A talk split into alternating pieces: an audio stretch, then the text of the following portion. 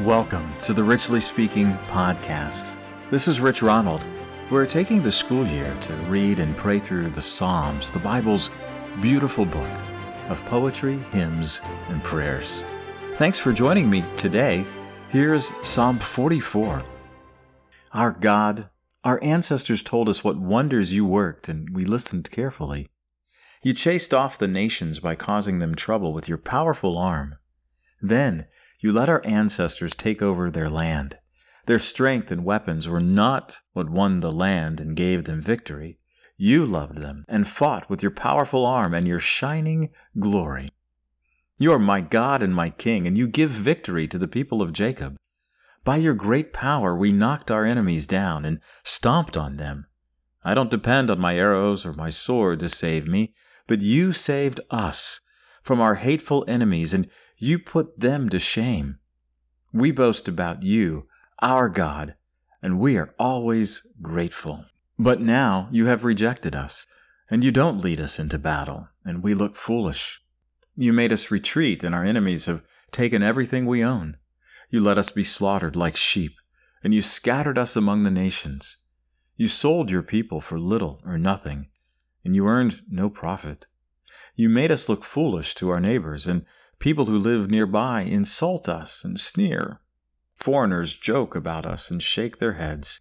I am embarrassed every day, and I blush with shame, but others mock and sneer as they watch my enemies take revenge on me.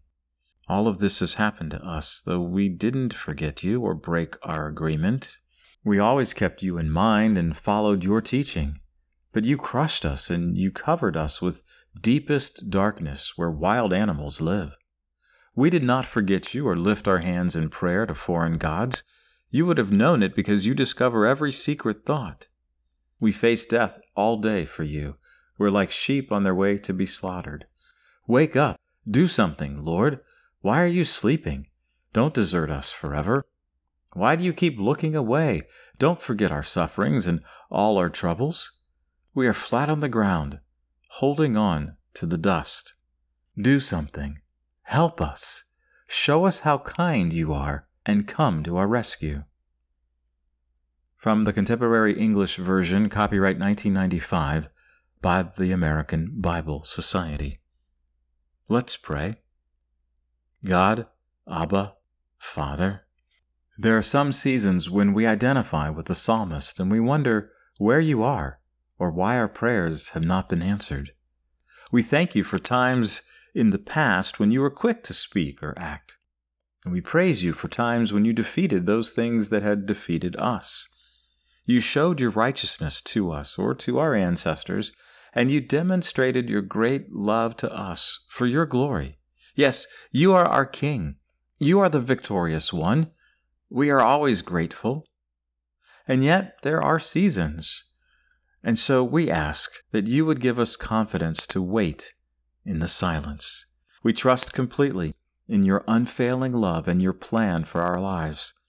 Come, Lord Jesus, deliver us. Don't let others mock us because of you. Yet if they do, let us remain strong and courageous. We lift our hands to you. We trust only in you. Even if we face death for our beliefs, we know you will redeem us. You have redeemed us by your mighty right hand, by Jesus, through his suffering and through his grace, we are saved, just because you loved us first. And we thank you, and we praise you, always. In Jesus' name, amen. Thanks for joining me on today's Richly Speaking Podcast. Be sure to like, forward, and subscribe so you don't miss an episode. One of the reasons I love finding inspiration from the Bible every day is the Bible is written. These Psalms are written so that you might believe, so that we all might believe that Jesus is the Christ, the Son of the living God, and that by believing we might find life in his name. May you find life in Jesus' name today. God bless you. This is Rich Ronald. We'll see you tomorrow.